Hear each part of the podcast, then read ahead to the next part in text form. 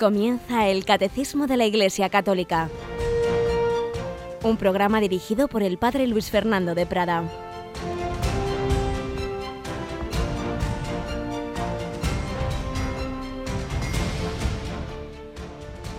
Alabados sean Jesús y María. Muy buenos días, querida familia de Radio María. Aquí volvemos con este inicio de curso en estos días en que los chicos van volviendo al colegio. También nosotros volvemos a nuestro ritmo ordinario con Yolanda Gómez. Buenos días, Yoli. Muy buenos días. Pues sí, hemos tenido este, este, estos días pasados intermitencias aquí en el catecismo poniendo reposiciones de los primeros programas porque también había que hacer ejercicios espirituales, alguna peregrinación. Aprovecho para saludar a familias que he conocido en Lourdes concretamente, en uno de los lugares en que estuve hace unas semanas y me decían, desayunamos, desayunamos con los niños escuchando el catecismo. Bueno, pues saludo a todas esas personas que me han ido hablando de, de cómo sigue en Radio María y en concreto de cómo a esta hora, pues mientras se dirigen al trabajo o al colegio, sintonizan con nosotros y vamos a, como hace tiempo que no seguimos el hilo ordinario, hemos tenido pues eso, altibajos, reposiciones, directo y haremos una recopilación sirviéndonos del Yucat. Vamos a ir recogiendo y repasando, que siempre nos viene bien para que se nos vayan quedando más las cosas, por los temas que hemos visto. Pero recuerdo también para los que ayer quizá no nos sintonizaron, al día, el día 8 de septiembre, día de la Natividad de la Virgen, tuvimos el día mensual de campaña de Radio María, de comunicación de Radio María con sus oyentes. Por un lado, pues eh, recordábamos cómo en este verano hemos tenido esta campaña de Corazones de María, que ha buscado que mirando a la Virgen María todos reflejemos, en la medida de nuestra limitación, claro, reflejemos su corazón, reflejemos su bondad, reflejemos su amor, particularmente con los enfermos. Este verano, por un lado, hemos tenido esa intención de oración que el Papa nos ha insistido de la paz, de pedir por Oriente Medio, de pedir por los cristianos perseguidos y debemos seguirlo haciendo muy intensamente porque, como sabéis, es una situación realmente dramática la que están viviendo nuestros hermanos en Siria, en Irak, eh, viviendo la persecución más tremenda. Por ello, sigamos en oración y ayudando a las instituciones que envían allí sus, formas de ayuda. Pero también hemos tenido una intención particular en Radio María, esa oración por los enfermos de cáncer y sus familias. Ayer concluíamos, digamos, de una manera institucional esa campaña, aunque evidentemente seguiremos siempre rezando en Radio María, muy particularmente por los enfermos. Pero ayer oíamos algunos de esos testimonios preciosos que nos habían llegado, que recolectaba quien ha dirigido esta campaña, César Cid, esa voz que oís tanto en Radio María, que dice las horas, etcétera, es como la voz institucional de Radio María y él es diácono permanente casado, padre de familia, pero como diácono que atiende la pastoral de, la salud en distintos lugares, hospitales, y tiene mucho contacto por ello con el mundo de la enfermedad. Campaña que hemos tenido, pero repito, debemos seguir orando mucho por los enfermos, por la paz, por los cristianos perseguidos. Y también os contábamos algo de esas necesidades de Radio María para este curso. Siguen apareciendo nuevas posibilidades de adquisición de frecuencias, pues como es natural, sobre todo en, las ciudades, en los lugares de muchos de mucha población, unas frecuencias caras. Por ello, os pedíamos una vez más esa vuestra ayuda. Siempre en verano, pues bajan los, los donativos, concretamente en este mes de agosto, incluso en relación al agosto del año pasado, bajaron bastante. Por ello, os pedíamos pues recuperar un poquito esa ayuda y por eso ayer pedíamos esa especie de, de, regalo de cumpleaños a la Virgen en forma de donativo a su radio, a Radio María, para que en este curso podamos seguir adelante, podamos seguir extendiendo este mensaje de la, la, buena noticia, podamos seguir hablando de la doctrina de la Iglesia, podamos seguir extendiendo el amor a Jesús y a María. Necesitamos vuestra ayuda. Recordad los tres pilares de Radio María, oración, voluntariado y los donativos, oración. Nos sostenemos en la oración de tantas personas buenas que rezan por Radio María y eso hace que muchas veces ocurran milagros realmente. En sí mismo Radio María es un milagro. Oración, voluntariado, todo aquel que pueda dedicar algo de su tiempo, hay tantas cosas que se pueden hacer, pues os podéis ofrecer. Y los donativos, no tenemos publicidad, no tenemos patrocinadores, necesitamos, además de la adquisición de frecuencia, renovar los equipos ¿Verdad, Yolanda? Que ya nuestros sistemas de emisión ya están en sus últimos estertores, ¿verdad? Ya están un poquito anticuados y hay que, hay que avanzar un poquito mejor y tenemos pues eso ya que estamos viendo con alguna de las de las empresas que hacen esto pues como todas las demás radios pues ya no hay más remedio porque el sistema que nos trajeron de Italia hace ya 15 años ya ni siquiera tiene soporte técnico de la empresa verdad así andamos. Pues en fin para esto y tantas otras cosas queridos amigos pues necesitamos esa ayuda. Ayer os la pedíamos durante todo el día hubo muchas llamadas pero evidentemente no hace falta que sea día especial sino en cualquier momento podéis acercaros al banco o podéis llamar a ese número en el cual a partir de las 9 de la mañana nuestros voluntarios os atienden, nos dirían cómo podéis colaborar. Y comentábamos también que según las estimaciones que evidentemente nunca son seguras, pero que tenemos de oyentes y de donantes, pues resulta que quizá podemos hablar de que de, de, 100, de 100 oyentes que podamos tener, solo hay unos 10, 12 que dan donativos. Y uno dice, hombre, los demás también escuchan, los demás también se aprovechan, los demás también a veces se quejan y, no nunca, piensan que esto también eh, necesitamos su ayuda. Pues una llamada, si eres de esos oyentes que nunca ha colaborado con, o no lo hace habitualmente con Radio María, piensa que esto es como la iglesia, que uno va, que uno se aprovecha de los sacramentos, que uno está ahí muy a gusto, pero tiene que pensar que es cosa de todos, que tenemos que colaborar entre todos y que nos ahorramos, gracias a Dios, publicidad y nos ahorramos depender de personajes que nos pagarían si decimos esto o lo otro. Esa libertad evangélica implica que tenemos entre todos que sacar adelante Radio María. Pues esa también la llamada que hacíamos ayer. Y en tercer lugar os hablaba ayer de los proyectos de estas próximas semanas. No me quiero alargar ya más, pero sí que por lo menos las dos o tres cosas inmediatas. Yolanda, ¿qué tenemos este domingo desde Roma? Pues tenemos un evento precioso a las 9 de la mañana y el Papa va a casar pues a varias parejas. Creo que son 20, una cosa, tú fíjate, eh, yo nunca recuerdo haber visto un Papa haciendo bodas, pues es la primera vez. Novedoso. Muy novedoso. Pues vamos a transmitir este domingo desde la Basílica de San Pedro el Día de la Santa Cruz y eso también es todo un signo, ¿no? El amor implica el sacrificio y tantas veces en la vida familiar, bien lo sabéis los que me escucháis, pues muchas veces llega la cruz, a veces de forma dramática y otras veces simplemente en el día a día de tanta, tantos sacrificios que implican la, la relación de unos con otros, los hijos, en fin, tantas cosas. este domingo, saltación de la Santa Cruz, boda que hace el Papa de varias parejas. Y luego vamos a tener algo muy especial en Radio María, un seminario de vida en el Espíritu, ¿verdad, Yoli? Así es que serán los miércoles. Sí, a partir no de, no de mañana, sino del miércoles de la semana siguiente, hemos pedido a nuestros hermanos del programa La Semana, durante un tiempo les dejamos descansar y en esa hora, los miércoles de 8 a 9 de la tarde, va a haber ocho sesiones, incluida la Eucaristía final, de un seminario de vida en el Espíritu para profundizar en la necesidad que todos tenemos de las luces del Espíritu Santo, para invocarlo, para una catequesis más profunda sobre él y así renovar nuestro bautismo, nuestra confirmación. Eh, ocho sesiones, incluida, como digo, la Eucaristía final, eh, a partir del miércoles 17 de septiembre a las 8 de la tarde. Y lo último que podemos anticipar, o las dos últimas cosas, es que al domingo siguiente de nuevo estamos con el Papa, ¿verdad? Así es, porque tenemos un Papa que no para, que no, para de viajar. Se va a Albania el domingo 21 y es un viaje solo de un día y transmitiremos los momentos principales de esa visita del Santo Padre a Albania. Y para terminar ya con lo especial de este mes de septiembre, tenemos una beatificación de un español.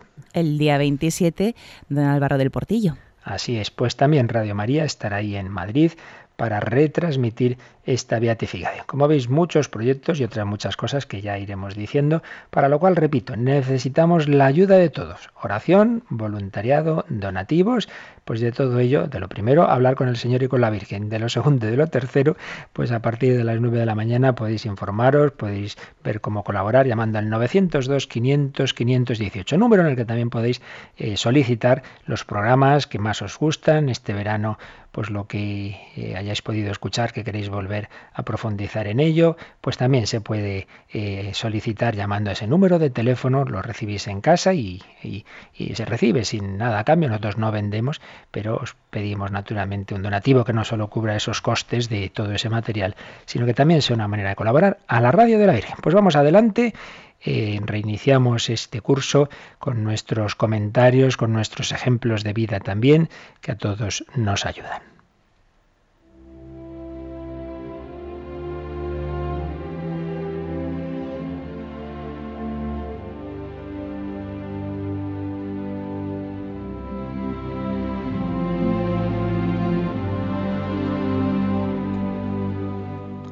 Y hoy ese ejemplo de vida lo tomamos como en tantas otras ocasiones de un relato que escribió en su día el padre jesuita ya fallecido José Julio Martínez, un hombre que viajaba, que hablaba con muchas personas y que luego relataba con un estilo sencillo pero realmente conmovedor pues lo que él había oído o vivido a veces en primera persona. Y en este caso, en un artículo en que contó había estado en Bolivia en el año 1975. Visité algunos monasterios de religiosas consagradas a la vida contemplativa, una de cuyas abadesas me refirió la presente historia, una historia que cuenta cambiando nombres porque la protagonista en el momento en que escribía este artículo aún vivía. Y con esos nombres cambiados nos escribía así el padre José Julio. Mauricio y Carmen habían jugado juntos desde niños, habían estudiado, también en el mismo colegio. Se profesaban sincera amistad, se admiraban mutuamente, pues cada uno había sido dotado por Dios con cualidades dignas de admiración. Sus respectivos padres, especialmente los de Carmen, se sentían satisfechos al verlos tan compenetrados y pensaban que linda pareja formarían una familia feliz. Por eso, qué impresión sintieron los padres de Carmen cuando ella recién cumplidos los 18 años, les dijo con la sencillez de quien no teme encontrar una negativa. Yo quisiera irme a Santa Cruz del Valle. Creo que Dios me llama. Este nombre no es nuestro, nuestro valle, la Santa Cruz, sino, como decimos, un, un lugar, un monasterio de Bolivia. Creo que Dios me llama. Santa Cruz del Valle, aquello fue como una explosión nuclear porque era el convento de monjas que tenía más fama de austeras y silenciosas, aunque ellas en su vida de oración, trabajo y obediencia disfrutaban de la perfecta alegría reservada para los que se entregan a Dios por la salvación de los hermanos. Perfecta alegría, porque allí tenían las monjas coro para cantar, iglesia para comulgar, costurero para ganarse el pan cotidiano y una cruz desde la cual Jesús todo lo sonreía y todo lo convertía en cielo. Pero, ¿quién iba con semejantes sermones al padre de Carmen? Su oposición fue tajante. De ninguna manera. Tú no serás monja, y mucho menos en ese convento. Para ti no es esa vida. Pero papá, si yo allí... No insistas y no se hable más del asunto. Todos sabemos que Mauricio es un muchacho excelente y está entusiasmado contigo. Él te hará feliz sin que necesites encerrarte tras unas rejas. También en el mundo hacen falta madres de familias santas. Carmen comprendió que era inútil insistir y se calló y cuando se encontró sola lloró. ¿Cuántas veces, añado yo, y cuántos sacerdotes lo podrían testificar, se viven hoy día escenas semejantes? Cuántos padres, a veces cristianos, pero cuando llega este momento de la vocación de un hijo, de una hija, dicen cosas parecidas. ¿Cuántas veces cuesta entender la vocación? Pues en esa situación estaba esta chica y nos seguía contando el padre José Julio. La primera vez que después Carmen habló con Mauricio, este se le mostró más cariñoso que nunca. Le pidió entablar relaciones para un futuro matrimonio le anunciaba un mundo de felicidad si le aceptaba como novio. Claro, él tampoco sabía lo que Carmen había dicho a sus padres. Por eso el joven le declaró su amor con sinceridad. Pero ella le respondió, Gracias, Mauricio. Yo también te he querido siempre y te considero mi mejor amigo. Pero yo quiero ser monja en Santa Cruz. Dios me da esta vocación y yo no quiero serle infiel. Lo malo es que papá se opone rotundamente y nunca me dará permiso para irme. En aquel momento necesitaba ese permiso a esa edad. Mauricio admiró aún más a Carmen. Concibió una idea nobilísima. La meditó, consultó a un abogado y en una siguiente entrevista con Carmen le propuso, Carmen, vamos a casarnos. Cuando tú seas mi esposa, ya no tiene potestad sobre ti tu padre, sino yo. Y entonces desde el altar de la boda te llevo al altar del convento y te dejo allí. Me quedaré sin ti para toda la vida, pero lo que yo quiero es hacerte feliz. Carmen aceptó encantada y aquella misma noche dijo a su padre, me casaré con Mauricio. Muy bien pensado, Carmen, es lo mejor para ti. Claro que es lo mejor para mí, subrayó Carmen, aunque su padre no podía medir todo el alcance de sus palabras.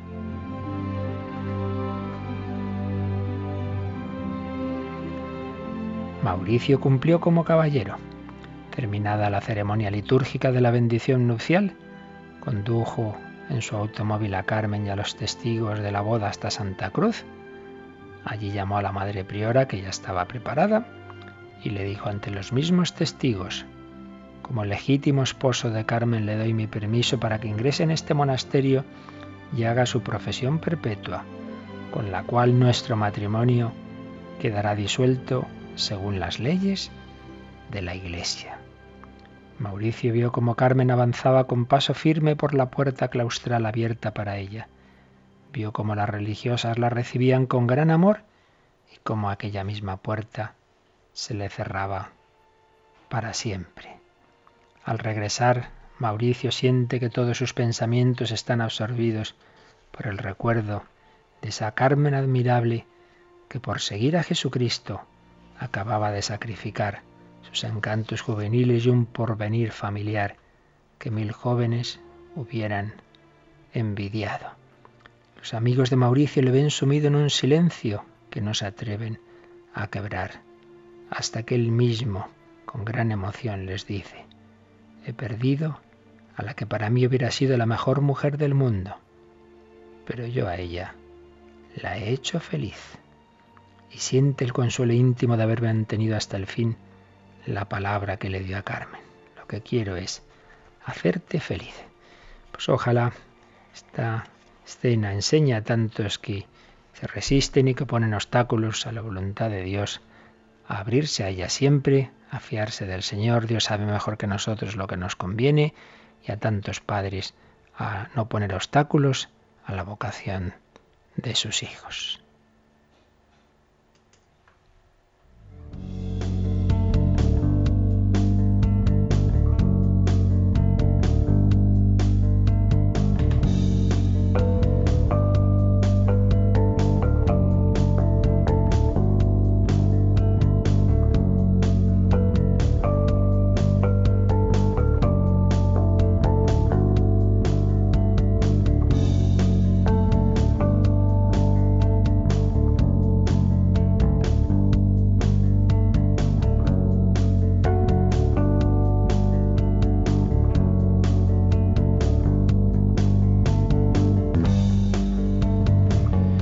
Vamos adelante, queridos amigos de Radio María. Habíamos llegado, nos tocaría hoy al número 214 del Catecismo. Pero antes de ir adelante, vamos a recopilar un poco lo que hemos ido viendo en las catequesis anteriores.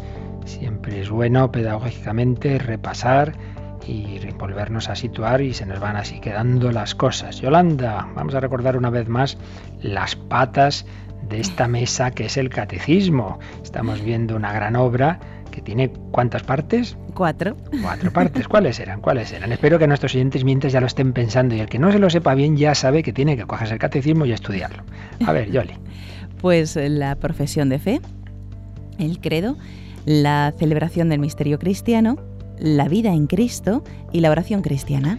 Démonos cuenta de que esto no son aspectos así porque sí, sino que desde los primeros tiempos pues se vio que aquel que se quería hacer cristiano había que formarle y entregarle estos elementos, lo que se creía y, y eso se, pronto se plasmó en el credo y sobre todo ese primer credo que más se extendió, el símbolo de los apóstoles, pero también había que entregarle la forma de vivir, los mandamientos, la moral, los mandamientos. Y también pues los elementos que el Señor nos había dejado para vivir unido a Él y para poder cumplir esos mandamientos, que son por un lado los sacramentos, la liturgia, y por otro lado el Padre Nuestro, la oración. Así pues, cuatro partes, lo que creemos, el credo, lo que estamos llamados a celebrar de esos misterios de la fe, la liturgia, estamos llamados a vivir en la vida ordinaria, particularmente a través de los mandamientos, y lo que estamos llamados a orar, particularmente el Padre Nuestro. Y a su vez, estas cuatro partes, cada una tiene dos secciones. Una primera sección, digamos, como más de fundamentos, y una segunda sección donde ya va detallando los elementos que acabamos de decir, sea el credo, sea los sacramentos, sea los mandamientos. Pues bien, estamos en esta primera parte del catecismo. La primera sección ya la vimos, Yoli, ¿cuál era? Que era la, en la profesión de fe la sección de creo, creemos. Creo, creemos. Y ahí hemos estado viendo, por un lado, que el hombre por sí mismo es capaz de Dios, todo ser humano, aunque por su ideología se llame ateo y lo que quiera, está hecho por Dios y para Dios, tiene deseo de Dios, aunque lo niegue. Por eso muchas veces diviniza las realidades de este mundo, porque como estamos hechos para Dios y no adoramos a Dios, adoramos a las realidades de este mundo, llámese dinero, llámese otra persona, llámese eh, la nación, llámese como se llame el hombre es capaz de Dios. Pero no solo el hombre busca a Dios, sino que Dios busca al hombre. Por eso, segundo capítulo, hemos visto Dios al encuentro del hombre, como Dios habla, como Dios se revela. Hemos visto la revelación de Dios, las etapas de la revelación, Dios ha ido hablando hasta llegar a la plenitud de la revelación en Jesucristo. Pero esa revelación nos tiene que llegar a todos los, los hombres de todos los tiempos. Y ahí vimos la transmisión de la revelación divina a través de la tradición y de la Sagrada Escritura. Luego profundizamos un poco en la Sagrada Escritura concretamente. Y así terminaba este capítulo segundo de esta primera sección. Primera, primer capítulo, el hombre es capaz de Dios. Segundo, el Dios al encuentro del hombre. Tercero, a esta revelación de Dios el hombre está llamado a responder la respuesta del hombre a Dios. Y ahí hemos visto que es creer. Creo y creemos. Dimensión personal, creo. Dimensión comunitaria de la fe, creemos. Y con esto ya pasamos a la segunda parte, Yoli. Así es, la profesión de la fe cristiana los símbolos de la fe. Estuvimos viendo qué, es eso de los símbolos y concretamente pues los, los símbolos, los credos que, el catecismo sigue más, que son también los que más conocemos todos, el símbolo de los apóstoles, que llamamos el credo corto, que aprendíamos normalmente de pequeños, y luego el credo más largo, que antes era el único que se rezaba en misa y desde hace años alterna también con el corto. Pero vamos a repasar todo este inicio de la segunda sección y lo vamos a hacer como en otras ocasiones sirviéndonos del Yucat, este catecismo que sin ser un catecismo mayor ni sin ser propiamente una obra de magisterio, pero está muy recomendado y nos viene muy bien porque sintetiza de manera más breve como la misma palabra indica, sintetiza los contenidos del catecismo. Así que nos va a servir para dar un repasito a lo que habíamos visto ya del inicio de esta segunda sección. Vamos a ver, el número 25 del Yucat Yolanda que se pregunta. ¿Para qué necesita la fe definiciones y fórmulas? Viene, en primer lugar, siempre en el Yucat una primera parte en negrita que viene a ser la síntesis de lo que dice el catecismo y que en este caso es lo siguiente. En la fe no se trata de palabras vacías, sino de una realidad. A lo largo del tiempo se condensaron en la Iglesia fórmulas de la fe con cuya ayuda contemplamos, expresamos, aprendemos, transmitimos, celebramos y vivimos esa realidad. Como veis aquí, pues claro, antes de, nada dice, bueno, un credo, ¿y por qué? ¿Por qué necesitamos definiciones? Como si eso fuera una cosa así abstracta que se han inventado los teólogos. Y claro, nos dice aquel Yucat, no, no, no son palabras, sino que responden a una realidad. Si estamos hablando de creo en Dios Padre y tal, eso no es una palabra, es que es una persona, el Padre, el Hijo, el Espíritu Santo.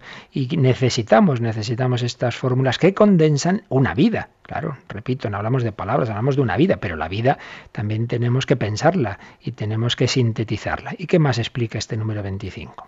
Sin fórmulas fijas, el contenido de la fe se disuelve.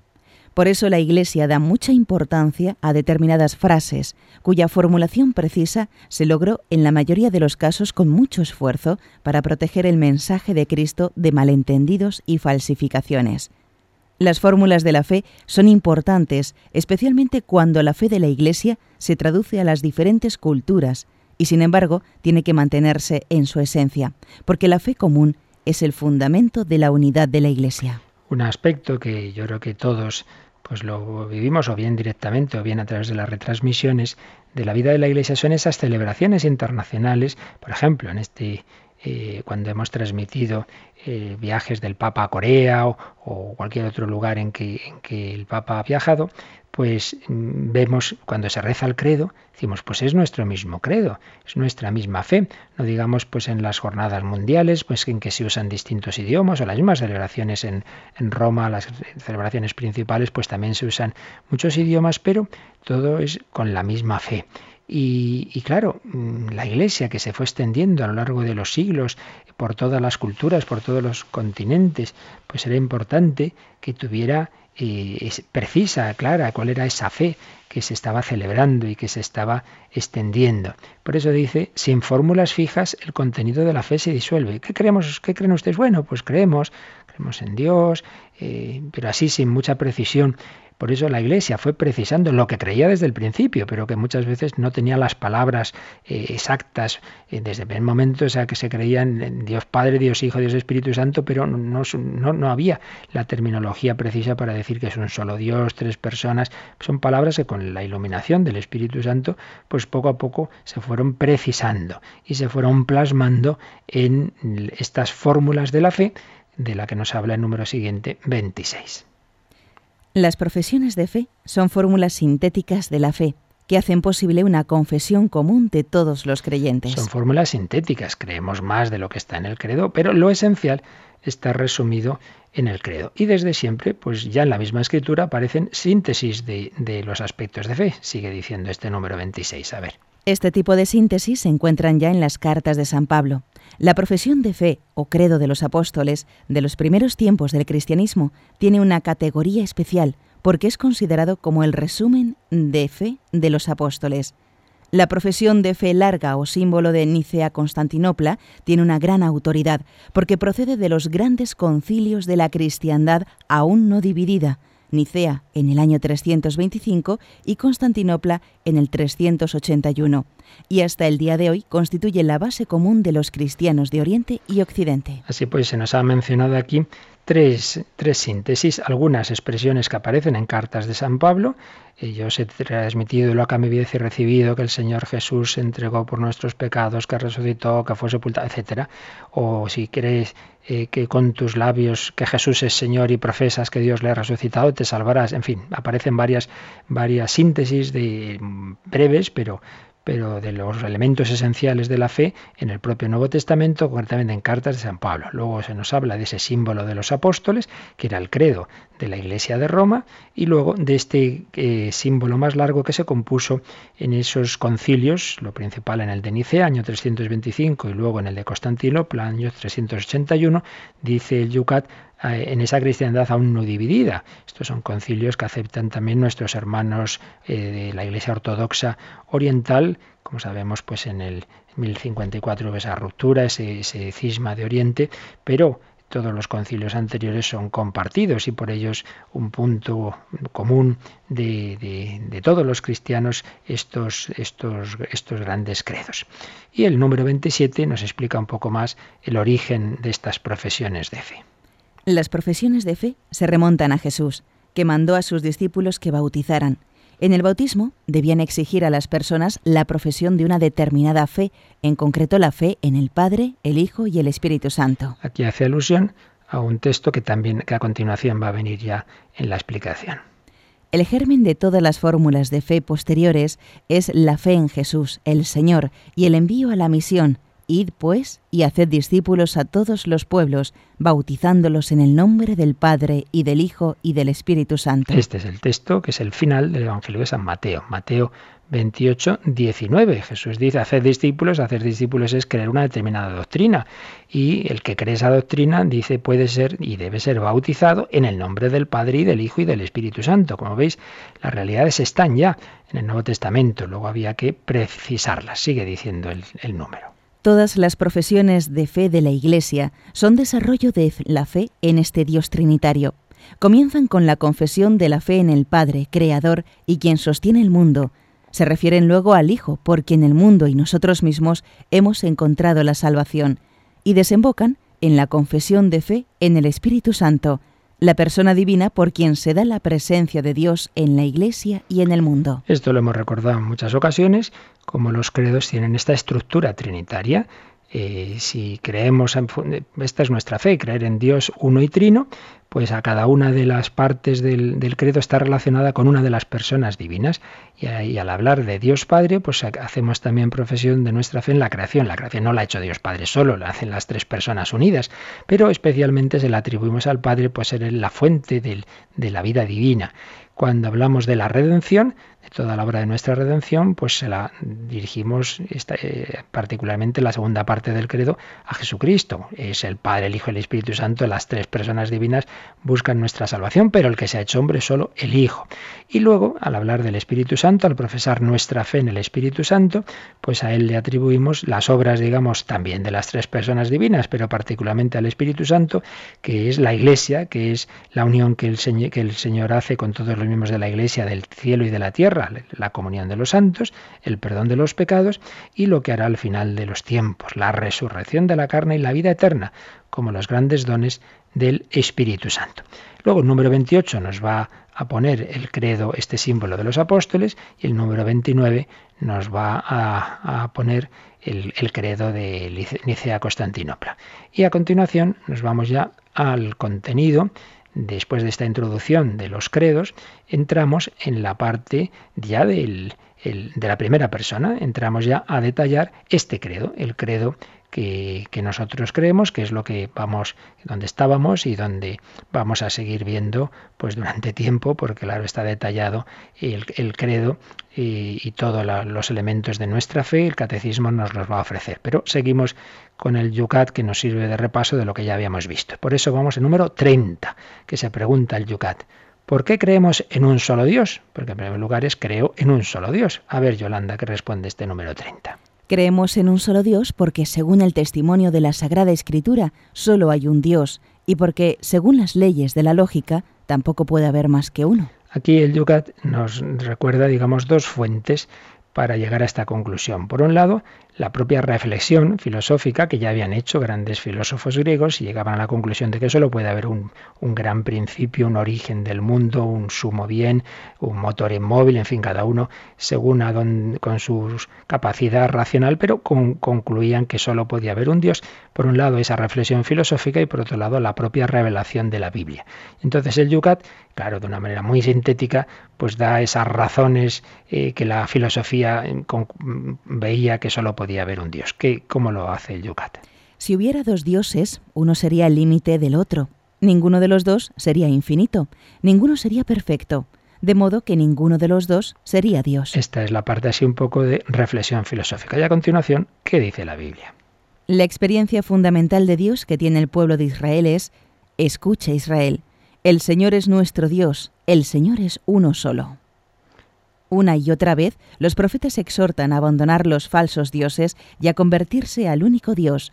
Yo soy un Dios justo y salvador, y no hay ninguno más. Es sin duda, pues la principal enseñanza que Dios transmite en el Antiguo Testamento, que Dios transmite a Israel, y que Israel va a dar al mundo. Pues su gran principal herencia religiosa es esa afirmación clara, rotunda del monoteísmo, una afirmación que luego va a, por supuesto, compartir el cristianismo, pero diciendo que siempre es un monoteísmo trinitario y que también siglos, siete siglos después, va a, también a recibir el Islam con los matices que va a poner Momo, pero que en esto las tres eh, religiones que nacen en ese mundo semítico naturalmente coincidimos en ese monoteísmo. Y después eh, estábamos con la revelación del nombre de Dios, esa escena fundamental del azar ardiente que vimos con bastante detalle y que aquí resume el número 31 que se pregunta ¿por qué revela Dios su nombre?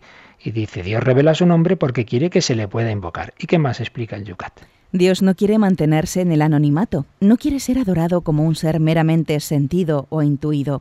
Dios quiere ser conocido y ser invocado como el verdadero y el que actúa. En la zarza ardiente, Dios da a conocer su nombre a Moisés, Yahvé, Dios se hace invocable para su pueblo, pero continúa siendo el Dios escondido, el misterio presente. Por respeto a Dios, el pueblo de Israel no pronunciaba ni pronuncia el nombre de Dios y lo sustituye por el apelativo Adonai, Señor. Justamente esta palabra es la que usa el Nuevo Testamento cuando glorifica a Jesús como verdadero Dios. Jesús es Señor. La verdad es que es una síntesis extraordinaria en unas líneas de lo que vimos con más detalle en los números correspondientes del catecismo de la Iglesia Católica. Vamos a añadir lo que básicamente recordábamos de esa revelación del nombre de Yahvé. Por un lado, mm, decíamos que ahí hay un misterio. Eh, descálzate, el lugar que pisas es sagrado. ¿Cómo te llamas? Y respuesta de Dios misteriosa, yo soy el que soy. No, no da nombre, no dice soy Baal, soy... No, no, ya veis un nombre misterioso y por un lado decíamos que ahí está indicado que a Dios nunca lo podemos meter en nuestra cabecita, nunca lo podemos tener controlado, no es un objeto más. Dios es siempre misterio, Dios supera nuestra capacidad, no por eso, oh, pues a mí no esto no me entra en la cabeza, pues menos mal, porque si Dios te entrara en la cabeza no era Dios. Siempre tenemos que tener esa humildad, eso que decía Chesterton, el, el loco es el que pretende meter el cielo en la cabeza, el sabio es el que abre su cabeza al cielo, evidentemente. Por un lado, Dios es siempre misterio. Pero por otro lado, el hecho de que revele, aunque sea un nombre misterioso, pero lo revele, indica, como aquí dice el Yucat, que Dios no quiere mantenerse en el anonimato, que no es una simple fuerza, que es un ser personal, que quiere establecer relaciones personales con la humanidad, que le habla a Moisés y que va a decir yo soy el Dios de Abraham, de Isaac, de Jacob, y el Dios tuyo, querido oyente. Dios nos habla a cada uno. Por ello vemos también esa dimensión personal. Veíamos también que es el Dios fiel, el Dios de Abraham, de Isaac, de Jacob. Yo soy el que soy, yo soy el que siempre está ahí. El hombre es el que es inconstante, el que un día sí y otro no. No, Dios es siempre fiel a la alianza. Está ante todo ese sentido de la fidelidad de Dios. Yo estaré siempre con vosotros, que también dirá Jesús al acabar su misión, yo estaré con vosotros todos los días hasta el fin del mundo. Pero también veíamos que luego ya en el mundo judío y en la traducción que se hizo de la Biblia hebrea al, griego en, en, Alejandría, se une esto con la reflexión filosófica de que yo soy el que soy indica el que es, el ser, el ser que tiene, que es ser por sí mismo, que no recibe el ser de otro, el ser eterno, mientras que todos los demás entes somos seres que recibimos de, por, de Dios, por la creación, el acto de ser. Y entonces también está, aquí se une ese sentido bíblico de la fidelidad de Dios con el aspecto más metafísico, filosófico de Dios es el que es en sí mismo, el que, el que eternamente no recibe el ser de nadie, sino que nos los da a todos. Eran los aspectos fundamentales, en fin, más cosas que ya dijimos en su momento y que hoy mm, resumimos pues con la ayuda del Yucat, que dejamos aquí en este número 31. Escena fundamental en la historia de Israel, en la historia de las religiones, en la historia también para nosotros, porque sigue siendo el Antiguo Testamento escuela para nosotros, y vemos en esa zarza ardiente ese misterio de Dios, vemos a la Trinidad y también la tradición ha visto en esa zarza ardiente una imagen de la Virgen María, esa mujer que no pierde su virginidad al dar a luz, como esa zarza se consumía ardía sin consumirse, perdón, no se quemaba, pero no se destruía tampoco. Pierde María su virginidad al dar a luz al Hijo de Dios. María es la zarza ardiente. Vamos a contemplar una vez más esa zarza ardiente. Vamos a contemplar cómo María nos da ese llave a Jesús, llave salva. Nos lo da la humanidad. Lo hacemos con la ayuda de esta preciosa canción eh, compuesta e interpretada por Kiko Argüello que nos habla de María, la zarza ardiente de Moisés.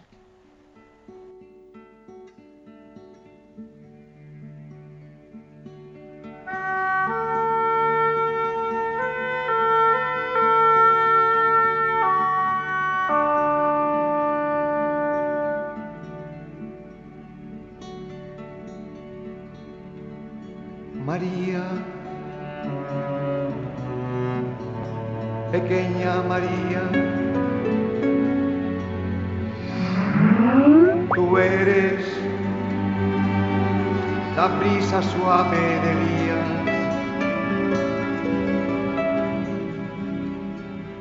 El susurro del Espíritu de Dios.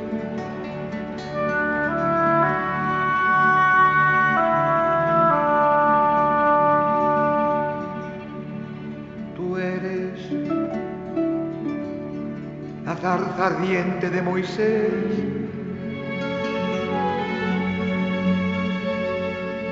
Que llevas al Señor y no te consumes.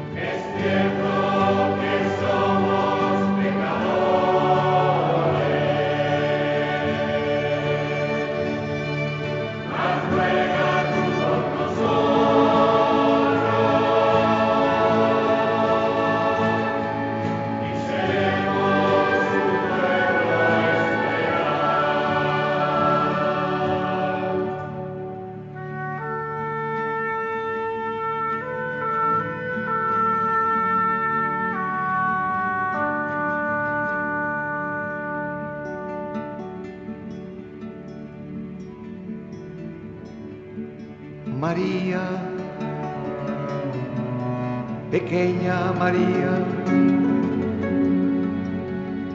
hija de Jerusalén.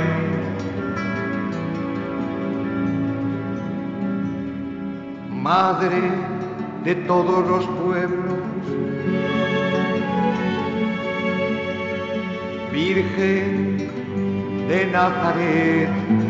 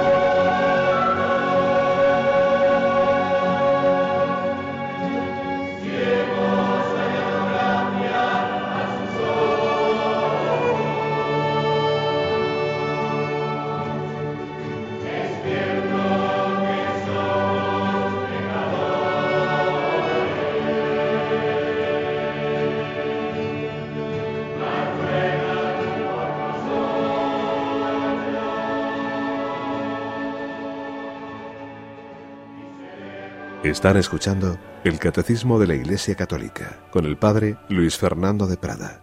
Es cierto que somos pecadores, pero ven tú con nosotros, pequeña María, la zarza ardiente de Moisés. María se nos revela, Yahvé salva a Jesús, a Jesús por María. Hoy con este repaso no vamos a avanzar en los números, pero vamos a acabar de hacer esta síntesis de lo que habíamos visto anteriormente con la ayuda del profesor Eduardo Vadillo, que en su síntesis académica de teología nos habla de, nos resume esta revelación del misterio de Dios en la Escritura, recordándonos estos aspectos, esa revelación que Dios hace al pueblo de Israel, en el que hay un paso de la monolatría, adoración a un solo Dios, al monoteísmo explícito.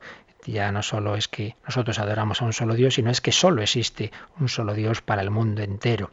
Este Dios es trascendente, trascendente, pero la revelación de su nombre indica que no es una fuerza impersonal, no, no, Dios tiene nombre, nombres que Dios revela en el Antiguo Testamento como Adonai, es decir, el Señor, El, nombre genérico de Dios, o en plural Elohim, y sobre todo Yahvé, el nombre propio de Dios, revelación fundamental del Antiguo Testamento, yo soy el que soy, que indica una existencia soberana y eficaz, que posteriormente, como antes veíamos, enriqueció con la consideración metafísica, filosófica del ser.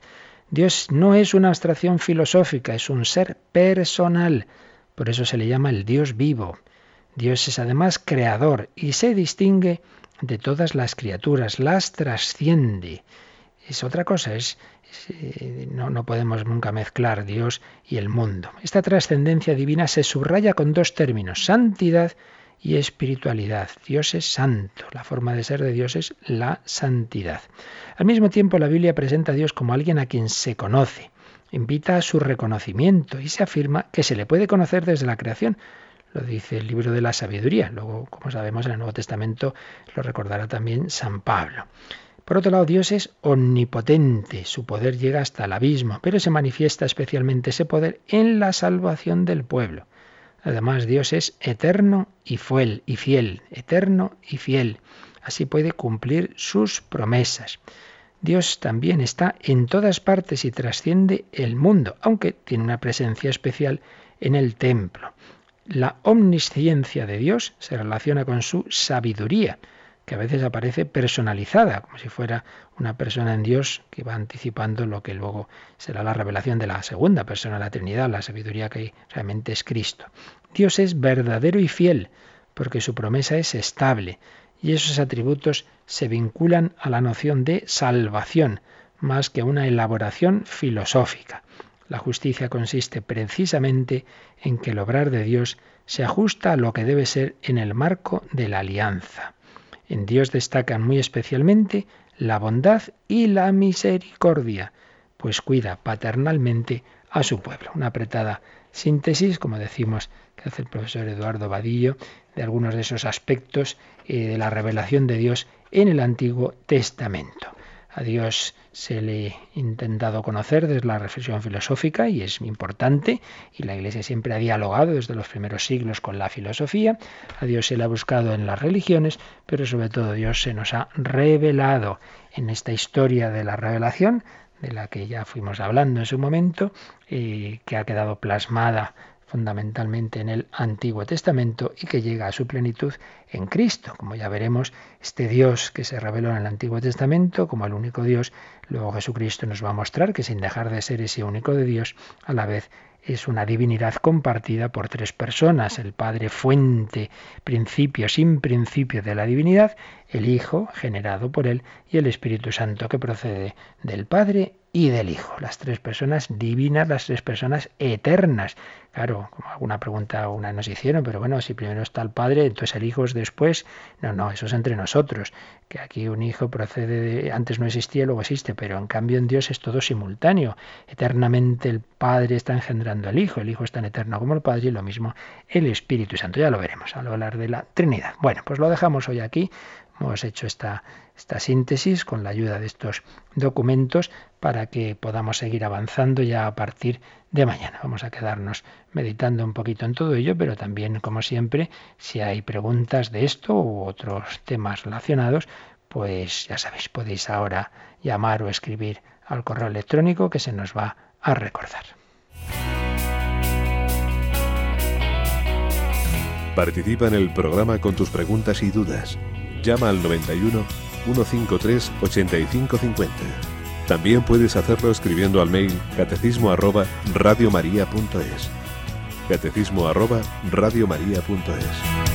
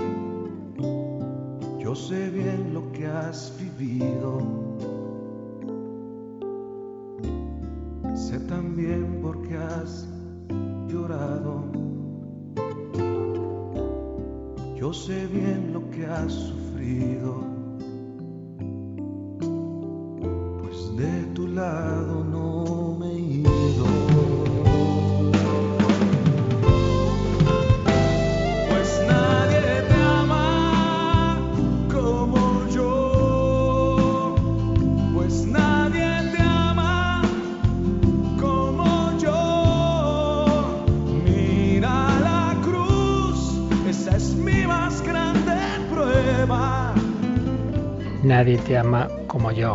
Ese nombre de Dios revelado en el Antiguo Testamento, luego íbamos a ver que se revelaba plenamente en Jesús. Cuando le veis en alto al Hijo del Hombre, sabréis que yo soy. Ya ve asombrosamente.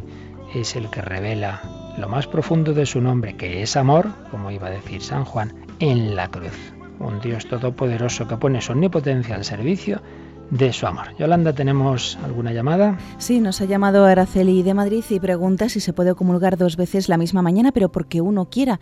Eh, dice, pues yo voy a misa y a lo mejor a lo largo de la mañana mi hermana me dice, ¿te vienes conmigo a misa? Y si puede comulgar así dos veces. Bien, en esto hay que distinguir, como en tantas otras cosas, lo que es propiamente el derecho canónico, lo que es la ley, y luego lo que ya le con- puede convenir a una persona, que eso ya es un tema de dirección espiritual, ¿no?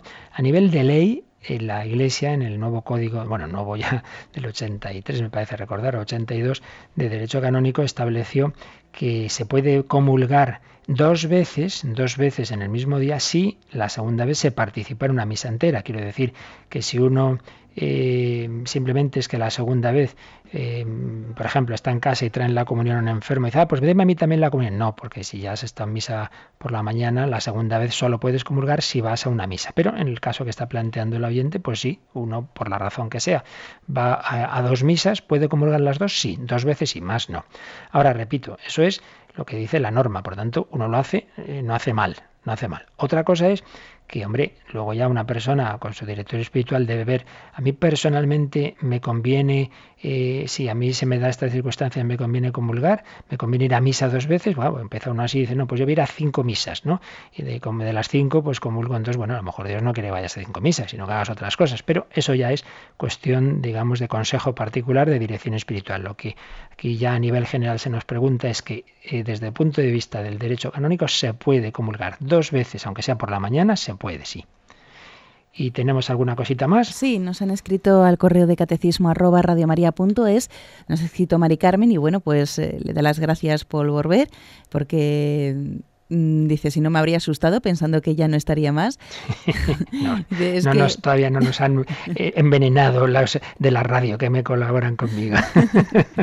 dice, dice Mari Carmen, es que me es ya necesario escucharla en estos momentos, bueno, y todo el día con Radio María, porque viendo las nuevas programaciones de televisión, que son de llorar, no hay nada que haga pensar o escuchar algo profundo o sustancioso. En fin, que vuelve a decirle gracias. Bueno, Mari Carmen, pues gracias a ti, no te asustes, bueno, tú siempre reza, pero nadie es imprescindible, cuando no estoy servidor estará otro y lo importante es que la doctrina de, de la Iglesia pues se nos pueda ofrecer a través, en efecto, de medios como Radio María, que es verdad, muy verdad, que tiene esa especificidad de que va al grano, que, que naturalmente también tenemos programas de entretenimiento y todo, todo vale en esta vida, pero que vamos a lo sustancioso, a la oración, a la liturgia, al catecismo, y eso sí que es algo muy específico de todas las Radio Marías del mundo. Y por eso terminó como empezaba, recordándoos que esto es de todos, que pues, si queréis que esto siga adelante, por favor, recordad siempre esos tres grandes pilares de Radio María en los que tenemos todos que colaborar, porque si no, solo los, los cuatro gatos que estamos en la emisora es algo que supera nuestras fuerzas. La oración,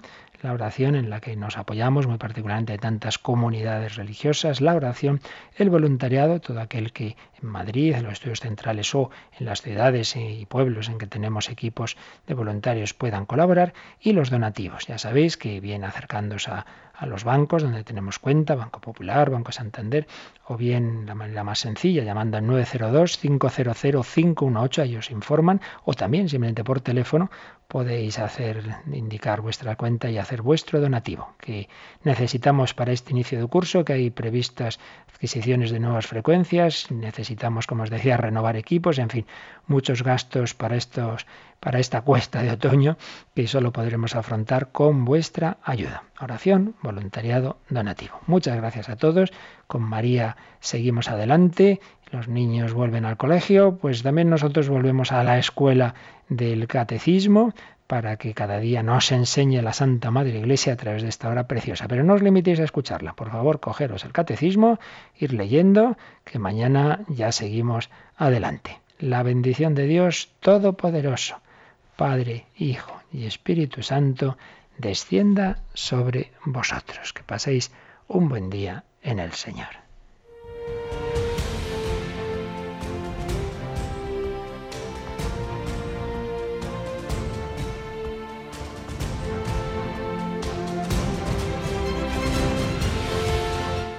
Han escuchado en Radio María el Catecismo de la Iglesia Católica